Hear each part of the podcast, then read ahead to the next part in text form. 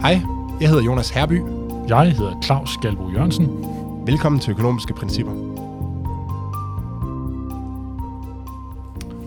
Hej Jonas. Hej Claus.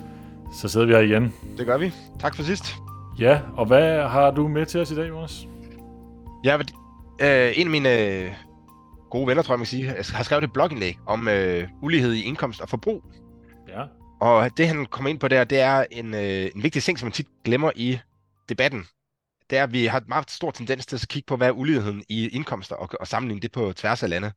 Men ja, i virkeligheden... hvad, mener, hvad mener du lige med ulighed i indkomst? Skal du lige forklare, hvad du mener med det? Ja, det er jo hvis... Øh, altså, i bund og grund, så er det, hvis der er nogen, der tjener mange flere penge end andre, så, øh, så er der nogen, der ser det for at være et, øh, et problem. Altså, hvis du ja. har en dobbelt så høj indkomst som mig, øh, så, så kan det være et problem i nogle tilfælde, tilfælde og andre tilfælde vil man nok mene, det ikke er et problem. Altså, der er jo, de færreste ja. synes jo, det er et problem, at børn ikke tjener lige så meget som deres øh, forældre. Øh, men hvis du har to personer, som i samme aldersklasse, øh, jamen, så kan man måske godt opfatte det som et problem, hvis den ene har Mm. mindre indkomst end den anden. Øh, og jeg tror, på begge sider af den politiske fløj vil de fleste nok mene, at det er et problem, hvis den ene har meget højere indkomst på grund af nogle privilegier, den person har ja. fået. Altså hvis man har fået et, et monopol på en bestemt vare, eller, eller fået øh, et eller andet job i, øh, i den offentlige sektor, som der kun er meget få, der kan få, som er ekstremt øh, lukrativt, eller hvad det nu kan være. Altså der kan være nogle, nogle privilegier, som bliver delt ud, som jeg tror, de fleste er enige i, at problemet det er, skal være ulighed. Og så er der nogle andre former for ulighed, hvor der måske er en større politisk uenighed om, hvorvidt det, det er et problem. Men, men, men det, det er så ulighed i indkomst, fair nok. Og så snakker du om ulighed i forbrug. Ja, og det er faktisk et emne, som jeg også kan huske, jeg har set en, øh, en vismand skrive om på et tidspunkt, at, øh, at vi har jo tendens til kun at fokusere på indkomst, men når man har, når der er meget store forskelle i, hvor store de offentlige sektorer er i forskellige lande, jamen så er det, så, er det, så undervurderer man måske, øh, eller man kommer til at vurdere de her forskelle forkert. Fordi at ja. det vi er jo virkelig interesseret i, altså grunden til, at vi går op i indkomst, det er jo fordi, at vi med indkomst skal købe noget. Så det vi i virkeligheden går op i, det er jo vores forbrug. Altså hvad vi har mulighed for at forbruge. Og, øh, og her fylder den, ja, her fylder ja, den offentlige sektor. Hvor, hvor, hvorfor er det, vi gerne vil have indkomst? Det er fordi, vi gerne vil købe nogle ting primært. Ja, ikke? Altså, jeg vil gerne have indkomst, så jeg kan købe de ting, jeg sætter pris på. Så altså, det er sådan et, et, et vej, et means to an end, uh, indkomsten, mm. uh, hvor, hvor det, vi gerne vil nå, det, det er noget forbrug. Og, og en meget stor del af det, øh, den, er det, den offentlige sektor i Danmark gør, det er jo, den omfordeler, eller den, den giver noget, den omfordeler i bund og grund ikke. Altså det er jo ikke, øh, den løser jo ikke det her, som vi som økonomer kalder klassiske offentlige goder, som vi har været inde på, i, på tidligere. Den, den leverer ind i private goder til, til folk, så der foregår en stor grad af omfordeling i den danske ja, velfærdsstat. Ja, det gør det i hvert fald også. Altså, hvis er fair nok at sige, at den offentlige sektor leverer også offentlige goder, men rigtig meget af det, den gør, ja. det er, som du siger, at levere... Øh, Sundhedsydelser og børnepasning og, lige præcis, og sådan nogle ting, ikke? Ja. Og, og, og pointen er i bund og grund bare, at hvis man skal sammenligne indkomst, nej, hvis man skal sammenligne ulighed hedder på tværs af landet, jamen, så bør man egentlig forsøge at så håndtere det her problem med, at, øh, eller det her med, at jamen, der, der er forskel på, hvad den, altså hvor stor den offentlige sektor er på tværs af landet, og der er også forskel på, hvad den offentlige sektor reelt set laver. Ja, så hvis man tager et eksempel, det kunne være det der med børnepasning. Ikke? Så, så lad os nu sige som et eksempel, at, at, at i Danmark, der var der en relativt stor ulighed øh, i indkomst Mm. Øh, men øh, børnepasning og, og skolegang er i vidt omfang betalt via skatterne. Mm. Man betaler også lidt, lidt af det selv, men, men i meget vidt omfang er det betalt via skatterne. Så det vil sige, når vi kigger på forbruget der, så er det faktisk mere lige, fordi alle har adgang, eller næsten alle har adgang til, til billig børnepasning, eller en ret billig børnepasning, alle har adgang til at, at gå i universitetet og så videre, uden at skulle betale for det. Så det vil sige, vi er mere lige, når vi taler om, øh, om vores forbrug der, end, end når vi taler om vores øh, indkomst. Og, og, og så kunne man have et andet land, hvor, hvor der måske, øh, hvor alle måske selv skulle betale for de her ting, øh, men hvor uligheden i, øh, i indkomsten var meget, meget mindre. Øh, og, og, men netto, når man så kigger på forbruget, og man siger på, hvad er det egentlig folk kan købe, når de, øh, når, når de skal have deres uddannelse, og når de skal have deres børnepasning osv., så kunne det faktisk godt være, at uligheden var meget, meget mindre i Danmark, fordi mm. vi, vi får udjævnet så meget igennem den offentlige sektor. Ikke? Ja, jeg synes, den nemmeste måde at forstå det på er at sige, hvis du nu tog en kopi af Danmark og sagde, at i stedet for at levere de her sundhedsydelser og børnepasning og sådan noget, så sagde nu, nu løber staten kun forsvar. Men så vil vi selvfølgelig have et meget, meget bedre forsvar i, øh, i, i den her kopi af Danmark, men uligheden vil være, i forbrug vil være meget, meget større, fordi folk skulle ud og så finansiere de her ting øh, selv. Sandsynligvis større. Det, det kommer lidt an på, hvordan det offentlige forbrug så fordeler sig. Og, og nogle af de ting, du nævnte, altså universitetsuddannelser, de, de udjævner jo ikke nødvendigvis forbrug. De kan jo, Nej. eller hvad hedder det, ulighed, de kan godt øge uligheden faktisk, fordi de vil jo typisk gå til dem, der så også ender med at få høje indkomster. Men lad os så tale om sundhedsydelser eller Ja, ja, noget, ikke, for det, det er mere rent. Uh, ja. Og jeg tror, jeg kan ikke huske præcis data, men min fornemmelse er i hvert fald, at, den, øh, at det offentlige forbrug også øh, omfordeler. Altså vi bruger en relativt lige andel af det offentlige forbrug, og dermed så har den så en, en omfordelende øh, effekt. Det, det skulle man tro. Så, så, så pointen her, det er, at, øh, at hvis man kun kigger på ulighed i indkomst, så, øh, så har man måske en tendens til at overvurdere uligheden Mm. i forhold til, hvis man kigger på indkomst i forbrug. Der, der er det nok mere lige, øh, hvis man ja, kigger på det på den måde. Ja, jeg ved ikke, det, det, jeg ved ikke, man kan sige det generelt, men i hvert fald i Danmark, der vil man sandsynligvis, altså hvis man sammenligner Danmark med, med et land med en meget mindre offentlig sektor, jamen så vil Danmark er i forvejen et meget lille land, men det vil nok være endnu mere lige, hvis man også tager højde for den omfordeling, der Ja. sker gennem den offentlige sektor. Ja, det er rigtigt. Så kan der være andre lande, øh, hvor det er helt omvendt, hvor man har en, en offentlig sektor, som er, kun er til for de rige. Det vil sige, at en offentlig sektor, der, der stiller ting øh, og sager, jeg ved ikke, hvad, hvad det kunne være, men, men ting og sager til rådighed for, for magteliten. Mm. Øh, det kan være magteliten for at få adgang til, til, til gode sundhedsydelser eller lignende gennem den offentlige sektor. Og det har øh, den fattige øh, by eller landbefolkning måske ikke. De, de bliver måske nødt til at købe det selv, øh, fordi de ikke har adgang til, til, til de her elite øh, serviceydelser. Mm. Og så vil man, måske kunne man forestille sig i nogle lande have en større ulighed, hvis man, hvis man tog det med. Mm, lige præcis. Nu vi snakker om forbrug, så fandt jeg en uh, side, hvor man kan sammenligne, eller man kan prøve at tage sin indkomst ind, og så kan man se, hvor hen i indkomstfordelingen man så, øh, den globale indkomstfordeling, man så rent faktisk lig- ligger. Og jeg prøver så at taste øh, dagpengesatsen i Danmark ind i den her, øh, vi kan prøve at linke til det og link i show notes, så folk kan se det. Det, det, det måske skulle jeg lige sige, at de sammenligner ikke bare indkomst, de tager også højde for, hvad, hvad købekraften er i forskellige lande. Ikke? Så hvis det er billigere at købe ting i varerne, eller i, i Afrika end der i Danmark, jamen, så tager de højde for det, så, Mm. og justerer indkomster på det. Ikke det, som man kalder øh, ja, PPP, hvad står det for? Købekraftsjusteret. Købekraftskorrigeret, præcis. Ja. Ja. Så i, du, kan, du kan få mere øh, mad øh, for en dollar i øh, Uganda, end du kan få i Danmark. Og det, Lige det man ligesom hensyn til i, i den der beregning. Ja. Lige præcis. Så prøv at taste det danske dagpengeniveau ind, og hvis du har, hvis du er en person, der får øh, dagpenge, altså er enlig, øh, jamen så, så ender du ind i højindkomstgruppen øh, i den her, øh, altså inden, på den globale højindkomstgruppe, øh, og den er, der, er, der er fem indkomstgrupper. Hvis man så er en på dagpenge, og der er tre personer i husstanden, og man har stadig kun én dagpengeindkomst, så la- lander man det, som de kalder den øvre middelklasse, som er altså gruppe 2 ud af de her fem indkomstgrupper. Ja. Så Og, og, og i virkeligheden får man jo nok også børnepenge og lignende, hvis man er tre øh, personer i en husstand og på dagpenge, og måske nogle tilskud til øh, fri, øh, øh, friplads i daginstitutioner, hvad ved jeg, en, en, en hel masse ting, og som, som kommer oven i boligpenge, mm. eller hvad det, boligydelse og så videre. Øh, så, så, men selv uden at tage det med, siger du, selv hvis man kun havde dagpengene, så er man en global, hvad kaldte du det, øvre middelklasse? Var det, du den øvre middelklasse, ja. Ja, det, det er ret interessant. Der er sådan en enkelt catch, som jeg faktisk, øh, som man lige skal være rimelig opmærksom på, ikke? det er, at det er ikke inddelt i kvintiler, tror jeg det hedder. Altså det er ikke opdelt i 20 procent. De har ligesom defineret et pengebeløb, som de siger, hvis du har over det her, så er du i den, øh, så er du i, den, i højindkomst, ikke? Så, øh, så den her højindkomst og den øvre middelklasse, de, de står for cirka 90 procent af verdens befolkning. Og det er jo en, det er nok ikke sådan, de fleste de opfatter det, øh, når man læser det, ikke? Så jeg prøver så ligesom at så mig frem til, hvor, altså ved at tage nogle forskellige indkomster ind, sige, hvor, hvor ligger man så egentlig henne, hvis man er i den, i den bedst stillede halvdel, Mm. så, øh, og det, det svarer cirka til en kontanthjælpssats for, for Ja. personer over 30 år. Ikke? Så hvis du i Danmark er på kontanthjælp, og du er over 30 år, og du er enig vel at mærke, jamen, så, er du i, øh, så, er du, så er du blandt de 50% rigeste i, øh, i verden, når du korrigerer for den her for købekraften. Mål på indkomst. Ja. Ja, og det siger jo lidt om, at det, øh, at det kan også ske, at vi snakker om rigdom, eller fattigdom i, øh, i Danmark, men, men set i et globalt perspektiv, så er man altså ikke fattig. I, så, findes der ikke økonomisk fattige i, øh, i Danmark, øh, medmindre de falder sådan helt udenfor af, af forskellige årsager. Ikke? Nej. Og, og det, dermed skal vi ikke underkende, at, øh, at det kan være en stor udfordring, ikke at have en særlig stor indkomst, eller skulle, skulle klare sig på dagpenge mm. I Danmark. Men, men det handler så måske i virkeligheden lidt om noget andet, ikke? Ja, lige præcis. Det, øh, det, det handler jo om, øh, om ulighed, ikke? Øh, Jo. i, høj, i høj grad. Eller, ja, i høj grad handler det om ulighed, men det handler jo også om, at dem, der ender i den lave del af indkomstfordelingen, de tit har en masse andre problemer også. Ja. ja. som ikke kun er relateret til, altså som langt fra kun er relateret til deres indkomst, men også relateret til andre ting. Jeg var inde og kigge i... Øh, Psykiske problemer eller andet, ikke? Øh, Kan det være for nogle af dem i hvert fald, Mm. ja.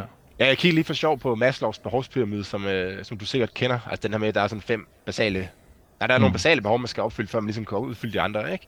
Øh, der er noget fysiske behov, som sådan noget som mad og, og tøj. Og så er der noget tryghedsbehov, og så hedder det sociale behov, ego-behov og selvrealiseringsbehov, ikke? Mm. Og det man kan sige, det er jo, at i Danmark, der har man jo langt, langt, langt de fleste har jo dækket deres fysiske behov. Altså langt de fleste har jo både tøj og mad og en bolig. Øh, så er der nogle tryghedsbehov. Det vil jeg sige, de fleste er også relativt trygge i Danmark. Det kan selvfølgelig være, at man eller er i nogle kredse, hvor, hvor trygheden ikke er lige så helt så god. Øh, men så det her med sociale behov og ego-behov og selvrealiseringsbehov. Ja, de sociale behov, det er jo sådan noget med at, at, at, at have nogle, nogle mennesker, man kan kommunikere med, og måske øh, have en, en partner eller nogle venner osv. Øh, det, det, det, det er jo et behov, vi alle sammen har. Mm. Ja. Og, og, og spørgsmålet er jo selvfølgelig, hvor høj del kan man så egentlig løse det ved at omfordele? Det er klart, der er jo selvfølgelig noget... Altså økonomi hænger jo sammen med også, hvilken netværk man ligesom kan skabe sig. Øh, men er det så simpelt, som man bare kan give en mand flere penge, og så vil han også få flere sociale netværk, eller, eller hvordan hænger det sammen? Det, øh, det, det, det er jo det, der er interessant, ikke? Men jeg synes tit i den, i den politiske debat, så bliver det uheldigt forsimplet på en eller anden måde. Altså, om hvis man ja. bare omfordeler mere, jamen, så løser man en masse problemer, og så, ja. så simpelt tror jeg bare langt fra verden er. Det, det, det tror jeg da ikke. Men man må også anerkende, at, at, at mennesker er jo øh, sociale individer på den måde, at vi sammenligner os med hinanden. Ikke? Mm-hmm. Og, og, øh, og, og, når, når vi siger, at de... Øh, at en person på en kontanthjælp øh, takst i Danmark er globalt set øh, egentlig rimelig velstillet, når man sammenligner med, med hele klodens befolkning, og har alle de her basale behov dækket, jamen så er det jo stadig sådan, at man, at man kan føle sig fattig sammenlignet med, med det omkringliggende samfund. Og, og, og det, kan, det kan betyde, at man, at man føler, at man har det dårligere. Og, og, og det, det, det må man også anerkende øh, mm. på en eller anden måde, at, at der er et eller andet der, ikke? Altså, jo, bestemt, der, der, der betyder noget for folks velbefindende. Øhm. Jeg, jeg tænker på det også, når vi, når vi er sammen med vores øh, studievenner. Vi mødes ja. jo en gang med dem, ikke? Ja, ja. Og der er jo faktisk også relativt høj spredning i indkomst. Selvom vi alle sammen er kendt politikere, så er der jo nogen, der tjener altså meget, meget gode penge, ikke? Og så er der nogen, der ja. tjener noget, der måske er tættere på sådan en... En gennemsnitlig indkomst. Ja, det man kalder normal løn i, i København måske. Altså nok ikke normal løn på, landsplan, fordi de, de fleste, alle sammen tjener jo tjener gode penge, ikke? Men, men der er bare meget stor øh, spredning i, i indkomsten, men det er jo ikke fordi, der er nogen af os, der er ulykkelige, er ulykkelige af den grund. Nej, øh, nej. nej. Det er jo, det er jo nogle det... valg, man ligesom selv har truffet, ikke? at man, øh, man har valgt nogle karriere øh, og arbejder med nogle ting, som så interesserer en, og det, det medfører så bare, at der er nogen, der har fået meget, meget høje indkomster, øh, og nogen, der har fået høje indkomster, tror jeg, man kan sige. ja, ja. Det er jo også, øh, nu, nu sidder vi og sammenligner her øh, med, med det globale og i et land og sådan noget den stil, men det er også virkelig interessant, synes jeg, at kigge på det her over tid. Ja. Fordi øh, hvis vi kigger på, hvordan folk, øh, den sådan absolute velfærd, folk har i dag, sammenlignet med for, for flere hundrede år siden, så er der jo sket en helt enorm udvikling. Mm. Øh, jeg læste øh, for ganske nylig en meget interessant bog, jeg fik i julegave af min øh, svigerfar, som handler om øh, den, den store, øh, hvad skal vi sige, utopi. Hvilke utopier det er, vi som mennesket jager. Og, og noget af det, jeg synes var allermest tankevækkende ved den bog, det er, at øh, i bogen, der, der beskriver de nogle af de, øh, det, man, øh, det, der var utopia, hvis man kigger tilbage i litteraturen og i folkeeventyr osv., nogle, nogle hundrede år tilbage, så var det øh, landet med mælk og honning, for eksempel. Mm. Så det, man drømte om, det var et land, hvor, hvor gaderne var brulagt med, med, med ost, og, og, øh, og der bare flød mælk og honning ned i, i, stride, i stride strømme. En, en, en tilsvarende en, det er, hvis man tænker tilbage på den nordiske mytologi, der, der er noget af det, der var, jo, var super sejt, de der guder havde. Noget af det vildeste, de havde. Udover at de ikke kunne dø, det var i sig selv ret sejt. Det vi ikke, mm. det vi ikke fikset. Vi har godt nok fået et bedre sundhedssystem osv. osv. Men, men folk dør desværre stadig. Mm. Øh, jeg kommer også til at dø på et tidspunkt. Øh, men, men udover det, så er det noget af det fedeste, guderne havde. Det var, at de havde sådan en gris. Jeg kan simpelthen ikke huske, hvad den hed. Men en gris, man bare kunne skære kød af og bacon af og så videre, og så kunne man bare spise løs. Og så næste dag, så var den der gris, den var bare, det var bare vokset ud igen, så kunne man fortsætte, hvor man slap. Det var det samme med Thors geder, ikke? Han kunne slagte dem. Og gederne også. Og så bare spise dem igen og igen og igen. Så kunne man bare spise. Så de der guder, det var så sejt. De havde bare alt det mad, de kunne spise. Øh, og det var bare det vildeste. En, en, en, en tredje eksempel på det, det er, øh, nogle af jer kan nok huske det der folkeeventyr, der hedder Bord Dægter. Ja, øh, yes. Og det handler, det handler om sådan en, jeg tror det er en skrædder, eller hvad han er. Det er i hvert fald en eller anden form for, øh, for håndværker, eller bondemand, eller hvad han nu er, som får fat i sådan et bord. Nej, han er, han er nok sneker, tror jeg. Han snekerer det der bord. Det er også lige meget. Han, han får fat i sådan et bord, som øh, vil lige at, at, at, at smide en du på bordet, og så sige, bord dæk dig, så bliver det bare fyldt med mad. Og det er simpelthen det vildeste, altså det mest sindssyge, man nærmest kan forestille sig på det tidspunkt, det er, tænk jer at have et bord, hvor der bare altid bare er mad på. Ikke? Og så fast forward til i dag, ikke? Hvor fast det er forward til i dag. Hvor det er de fattige, der, er overvægtige, ikke? Lige præcis. Det, I dag, der kan du drøje ned i Bilka eller Rema 1000, eller hvor du handler henne, og så kan du købe, selv med den laveste indkomst, købe uendelige mængder svinekød nærmest. Alt det svinekød, du overhovedet kan proppe ned i maven, det kan du få. Selv de fatteste i Danmark kan gøre det hver eneste dag, hvis de har lyst til det. De kan spise 3 kilo svinekød om dagen, og det, og det har de råd til, måske ikke det allerdyreste svinekød, men, men et eller andet svinekød, kan du spise lige så meget, du vil af, selv for de laveste indkomster i Danmark. Mm. Øh, så, så, så den der utopi, det vildeste, man drømte om, som ikke engang øh, de rigeste mennesker havde dengang, det har de fattigste mennesker i dag, nemlig alt det mad, du kan spise. Og som du siger, hvem er det, der har de store øh, maver i dag og problemer med overvægt? Jamen det er, i, i, det er primært faktisk øh, den fattigste del af befolkningen, mm. hvor man jo, hvis vi kigger nogle hundrede år tilbage, så var det kongen, der rundt og, og var meget øh, og havde en stor mave som, som symbol på hans velstand. Ikke? Mm. Jeg tror også, hvis man rejste det er meget interessant at tænke på, hvad, hvad, vil, hvad vil folk egentlig sætte pris på, hvis man rejser 200 år tilbage i tiden, ikke? Altså hvis man nu sagde, at uh, uh, jamen, altså, de rigeste mennesker i dag, de har, uh, de har sådan en helikopter, så de kan flyve selv fra, fra et sted til et andet. Det ville jeg synes var meget, altså det, der, det kunne være meget fedt og sådan noget, ikke? Men fortæl mig lige om det supermarked igen, fyldt med mad. Ja. Hvor du bare kunne gå ned og så tage alt det mad, du havde lyst til. Præcis. Altså det ville være det, de ville opfatte som det mest magiske, ikke? Men det vi tænker i dag, som er, som sådan noget, altså det som vi stræber efter, eller sådan ser som, når det bliver tilgængeligt for os, så bliver det eddermame fedt, ikke? Ja. Det vil jo bare, det vil jo ikke, ja. altså, det vil jo ikke rigtig kunne se det egentlig, tror jeg. Jeg tror vildt, de vil have fokus på det her ting med, altså, med, et, et, et, siger du, sådan et sted, hvor du bare går ind, ja. og så for nogle få timers arbejde, så kan du bare vælge alt det, du vil på hylderne, ja. øh, og, og fylde kogen op med mad du har et hus, ikke blot varme, men også kulde. Du har et hus, ja. og alle, stort set alle, øh, i hvert fald i Danmark og, og sådan den vestlige del af verden, har adgang til en bolig, hvor der altid er tempereret. Du kan ligge, der er også prinsessen på ærten, ikke? du kan ligge på denne her øh, bløde fjerseng her, hvor der er dejligt blødt og lækkert, der er ikke nogen mus, der kravler rundt i halmen eller noget som helst. Ikke selv kongen havde formentlig mus, der kravlede rundt i hans dyne dengang. Ikke? Øh, men, men, men det har vi totalt klaret nu. Så alle de der vilde, vildeste drømme, man, man havde for hundredvis år siden, som man kan se i folkeeventyr og så videre, de er øh, for længst opfyldt øh, gang 10 nærmest. Mm. Ikke? Og nu, nu vil vi kun snakke mad, men der er også kommet masser af andre ting, altså medicin og alle mulige andre teknologier, som, som vi ikke har tid til at nævne alle sammen, tror jeg, man kan sige.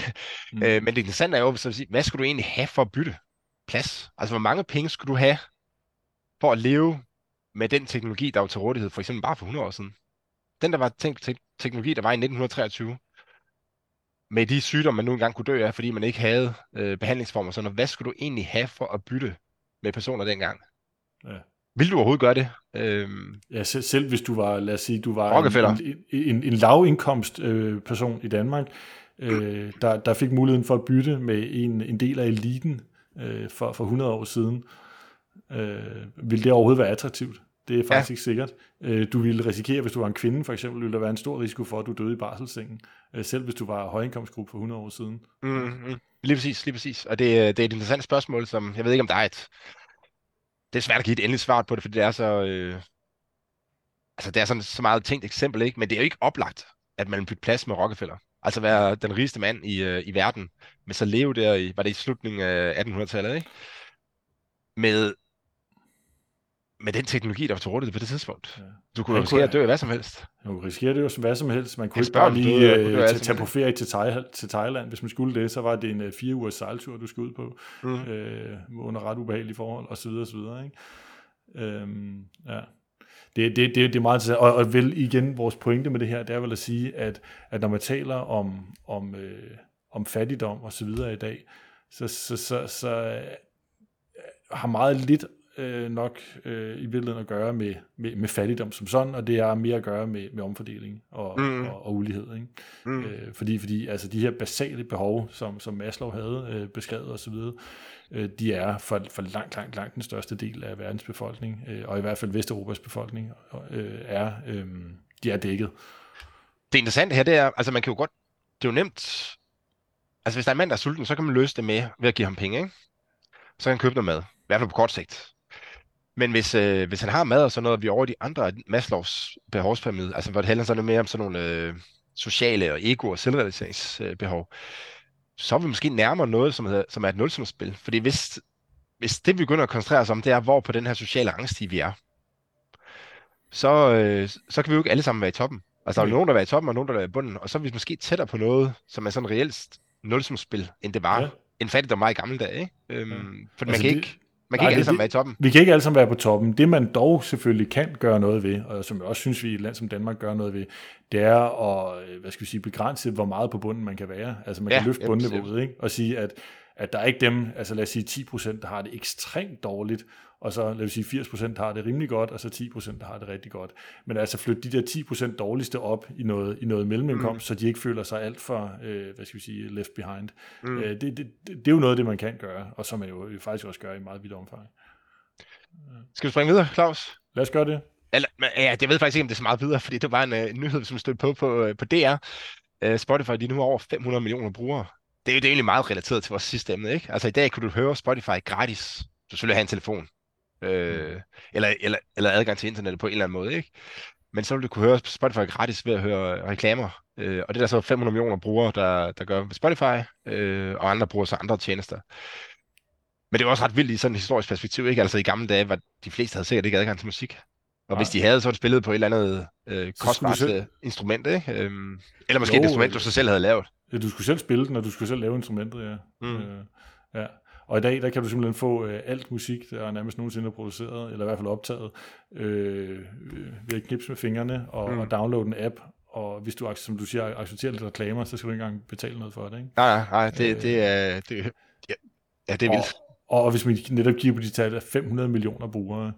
Og, og jeg synes, jeg læste også i samme artikel, at øh, Spotify har endda kun i går sådan en markedsandel på 30 procent.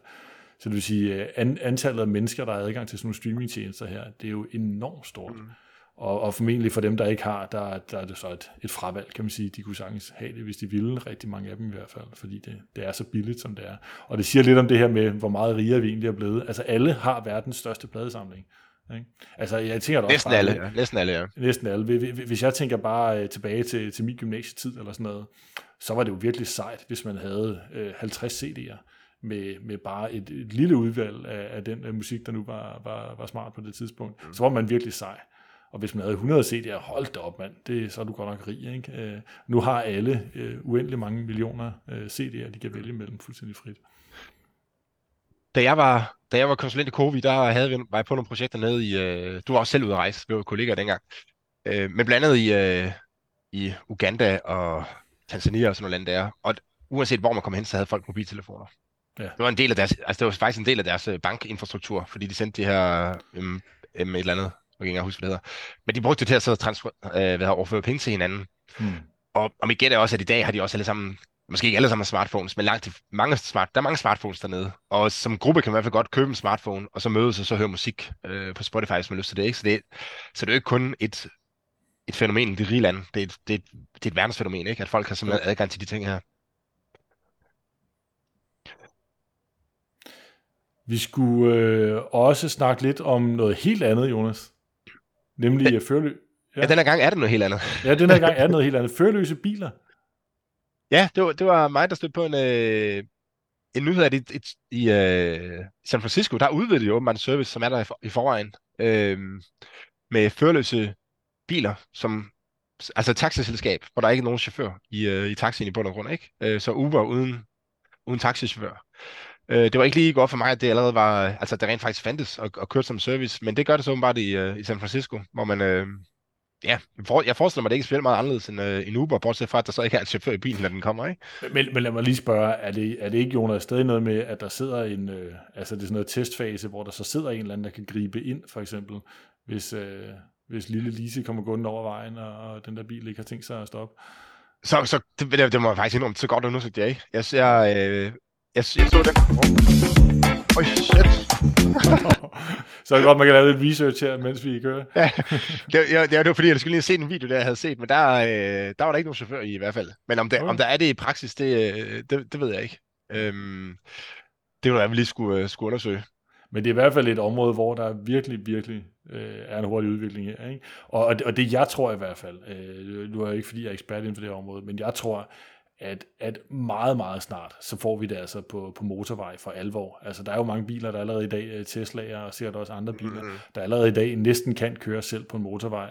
Man skal dog lige rykke lidt i rettet og vise, at man er i live, og det er nok også meget smart, men de kan sagtens selv køre på motorvej. Mm. Ikke? Og, og der er vi så tæt på nu, at, øh, at, øh, at det, det, det er endelig på plads, tror jeg, meget, meget, meget snart hvor man måske ovenikøbet også kan få lov til at tage en lille lur, mens man, øh, mens man sidder der bag rattet ude på motorvejen. Ikke? Og hold da op, det, det glæder jeg mig til i hvert fald. Altså, det vil være en, det vil være en helt absurd velfærdsforbedring, ikke? Jo. Jeg ved ikke, altså ikke i forhold til det andet, vi snakker om i dag, vel? Men, men prøv at tænke det der med, at du kunne... Altså, du, når du kører med børn for eksempel, ikke? Hvis du lige øh, kunne dreje sædet rundt, og så skulle du sidde og spise din øh, aftensmad, mens øh, bilen kører afsted, ikke? Øh, ja. Det ville gøre masser af transport, meget, meget øh, nemmere. Jeg har familie ja. i Nordjylland, og det, det er altså en lang tur, når man skal derop. Det tager jo 4-5 timer. Ja. Øh, men hvis man kunne sidde og lege med børnene undervejs og spise, og, og hvad man ellers har brug for, jamen det vil, det vil gøre det super meget nemmere at komme på besøg hjemme hos mine, mine, hos bedsteforældrene. Ikke? Præcis. Så, øh, og det, det, får også, det får også indvirkning på, på huspriser og sådan noget. Øh, fordi et, lige pludselig, altså, attraktiviteten ved at bo i København bliver måske lavere. Øh, fordi nu kan du jo bo uden for København, og så kan du øh, sidde og arbejde i din bil på vej ind til København, eller, eller gøre ja. andre ting i, i bilen, ikke? Øh, så, så der er så det, sådan nogle ting, de vil påvirke samfundet øh, på måder, som vi sikkert ikke kan forestille os i dag. Og hvad så med alle de stakkels øh, taxichauffører?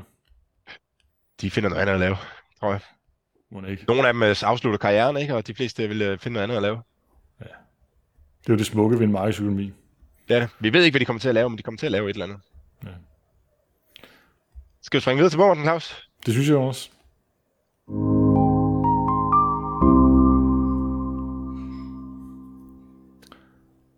Jeg havde tænkt på, der var det her fremme om forsvaret, og det kaserner, der er med mug på og sådan noget. Jeg kan faktisk godt huske det, for dengang jeg selv var soldat, at det var ikke, øh, også dengang var det heller ikke de nyeste bygninger og sådan noget. Og, men jeg tror, vi har haft noget op tidligere, ikke? Det her med, at... Det tror jeg, men jeg var faktisk lidt fascineret af, jeg tror, det man nok godt kan sige, forsvarets mediestrategi. Hvis man fulgte lidt med i, i nyhederne der, så var der øh, flere dage, hvor der dagligt kom nyheder i, øh, på DR og TV2 om, at øh, her er der et eller andet, der er helt af helvede til i forsvaret, og se, se de her øh, øh kaserner, se det mug, der er over rundt i hjørnerne, og se her, og så lige præcis tre dage efter, så kom regeringen ud og sagde, hov, nu har vi opgjort, at uh, der mangler 36 milliarder, eller meget det nu var, i, i efterslæb, og så det, det går vi ind og investerer i nu.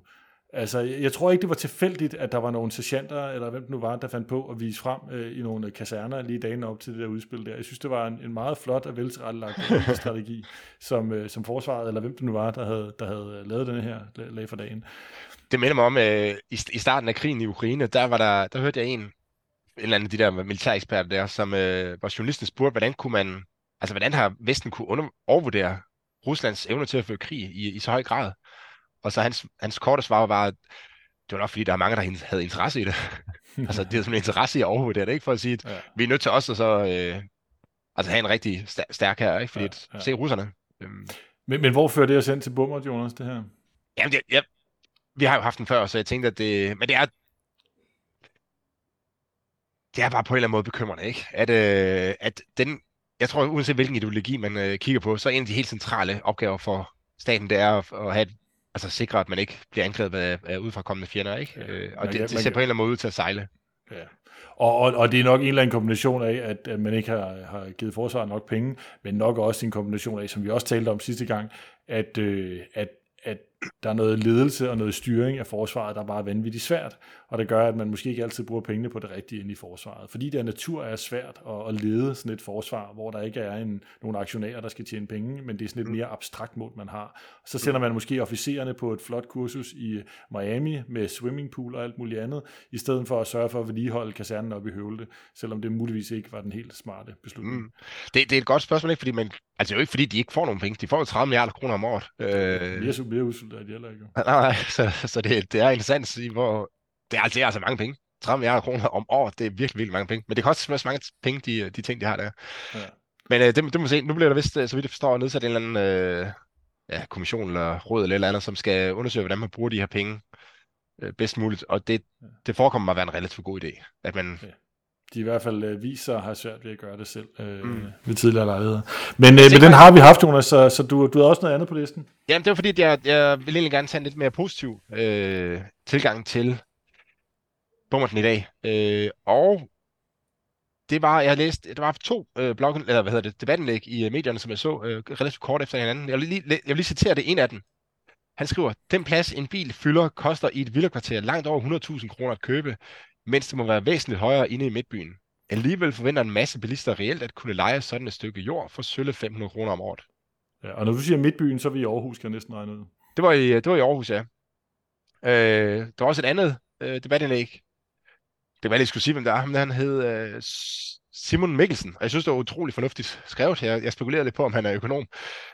Der er også en, der skriver, øh, enten accepterer vi, at det bliver sværere og sværere at finde p-plads i brokvartererne og indre by, det vil sige København, eller også prissætter vi beboerlicenserne, så kun folk, der har mest brug for bilparkering, køber en, mens andre med mindre bilbehov finder andre løsninger. Cykel, metro, delebil osv. Og det er så Ole Birk Olesen, der har skrevet det, det er nok, der er nok flere, der kender ham. Øh, men jeg synes, de her to debatindlæg, de sætter jo... Altså, de, de begge to, man kan gå ind og vi skal nok linke til dem i show notes, men de er spot on, fordi de er, de tager fat i det her med, at man forventer, eller der er mange, der forventer, at det skal være gratis at parkere bilen, eller næsten gratis at parkere deres øh, bil nede på gaden. Men det er det bare ikke. Og, altså, og, er i hvert fald, og, og i hvert fald skal det være sådan, når du har købt din beboerlicens, så står der også en parkeringsplads til dig, når du mm. kommer hjem. Men, men det er bare ikke gratis, fordi det koster... Altså den plads, den er, den er dyr, og, det, og, og derfor har det en værdi. Øh, og, det, og værdi, det koster. Så her lige er spørgsmålet, hvem skal så egentlig betale for det der? Altså er det, øh, er det dem, der bruger pladsen, altså bilejerne, eller er det dem, der ja, i bund og grund dem, der ejer, det vil så typisk være kommunen, ikke? Øh, der, skal, der skal betale det og subsidiere øh, bilejerne gennem en lav øh, pris på parkering. Og, øh, og jeg synes, de to der, de, øh, de føler til at sige, hvorfor er det egentlig, at de her store byer, de ikke har styr på det der parkering? Altså, hvorfor får de ikke, hvorfor får de ikke trumfet igennem og sige, nu, der hvor der er mangel på parkeringspladser, der bliver prisen sat op. Ja. Så kan det godt være, at prisen på et tidspunkt bliver så høj, at man siger sådan, nu, nu kan det faktisk bedre betale sig at bygge underjordiske parkeringsanlæg, eller hvad det nu kan være. Øh, men, men gadeparkering... Så må, man jo, så må man jo gøre det jo. Ja, så må man gøre det til den tid, ikke? Men ved gadeparkeringen, den skal altså, der skal prisen være så høj, at der er ledige parkeringspladser, så, man, så folk kan, altså, kan komme af med deres bil i bunden, ikke? Ja, ja fordi som, som det er nu, så er den, man kan sige, allokeringsmekanisme, man har, altså der, der er flere, der gerne vil parkere deres bil, end der er plads til. Og hvordan finder man så ud af, hvem der skal holde der? Jamen, øh, det er et spørgsmål om, hvem der har mest tid til at ligge og cirkle rundt og, og, og, og komme tilpas tidligt, køre tidligt fra arbejdet, eller, eller hvad ved jeg, så man kan få den der ledige plads. Det er dem, der får pladsen.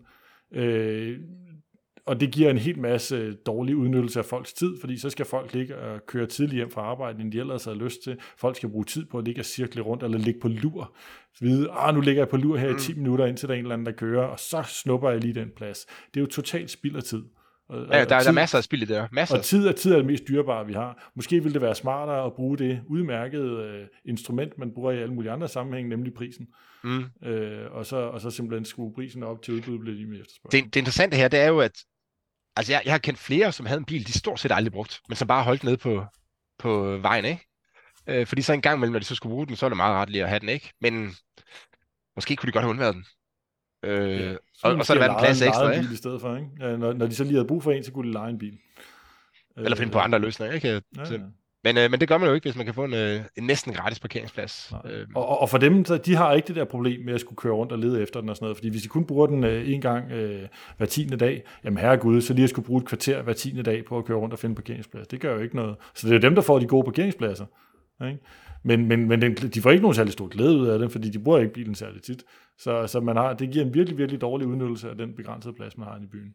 Og det, altså det skal, de, det skal store byerne simpelthen bare til at forstyrre på det, det der. Det må de få fikset. Det er simpelthen åndssvagt. Ja, så Københavns Kommune og Aarhus Kommune, skal vi sende en, en bummer der sted til dem? Lad os gøre det.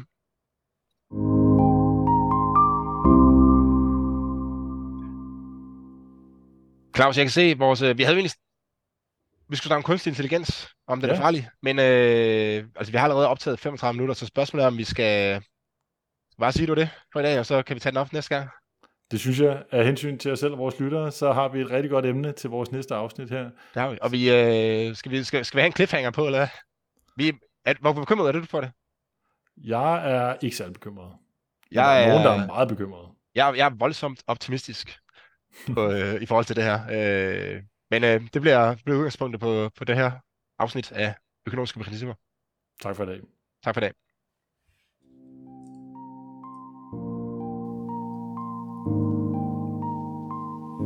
På mere økonomisk indsigt næste gang, hvor vi øh, endnu en gang vil begive os ud i at forklare, hvorfor verden ikke er så simpel, som man tror, og hvordan det økonomisk teori og empiri kan hjælpe os med at forstå, hvordan verden hænger sammen. Du kan finde links og læse lidt om Claus og mig i øh, show notes, øh, hvor du også kan finde vores øh, Twitter-handles. Tak for i dag.